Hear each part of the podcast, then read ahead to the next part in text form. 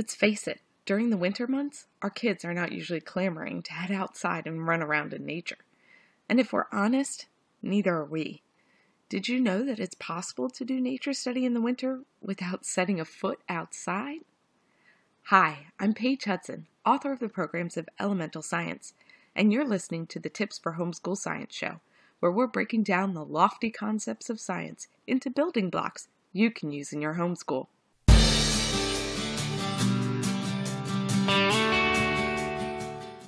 As the temperature plummets, the idea of frolicking around in nature to learn science, it's not as exciting as it seems in the warmth of spring. But it is possible to still learn about science through nature even in the winter months. Before we discuss my favorite way to study nature during the winter months, let's review exactly what nature study is.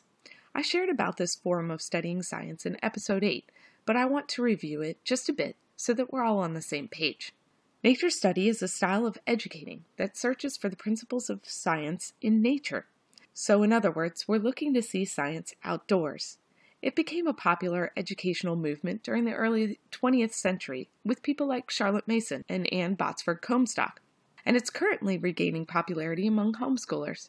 It's a great way to maximize some outdoor time during your Friday Fun Day studies. In short, nature study awakens the scientific side of the brain in the same way a good book can awaken imagination. It helps students to see science face to face, to understand the processes going around them every day, and to develop in them a hunger to learn more. Nature study, at its core, contains two components.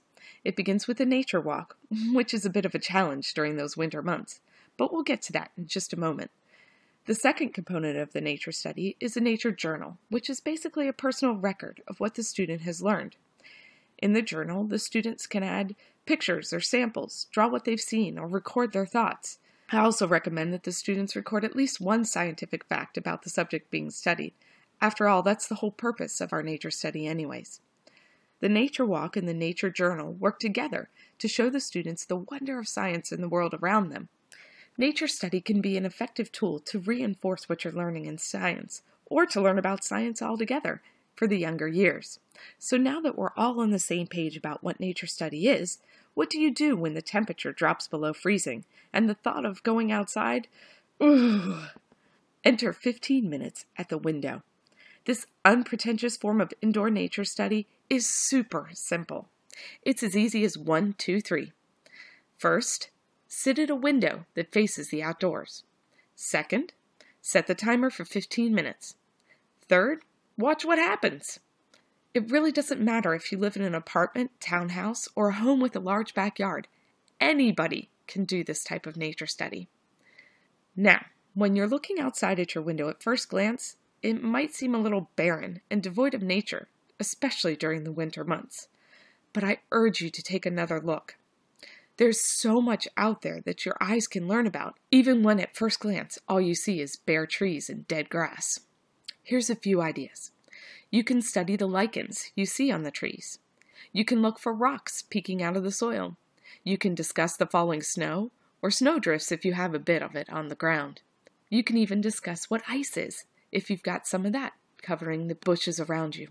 You can talk about why trees lose their leaves and how those leaves are decomposed. You can sketch the difference between coniferous and deciduous trees in the winter. Remember, those coniferous or evergreen trees don't lose their leaves, so they'll be some of the few things adding some green to your barren winter landscape.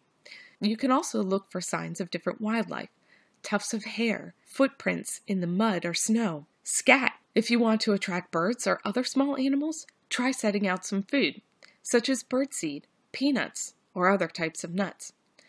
Not only will you get to look at your visitors up close, but you can share about the birds without fearing that your words will scare them away. If you do attract an animal, while it's there, you can discuss the adaptations that that creature has to survive the cold temperatures that are outdoors right now.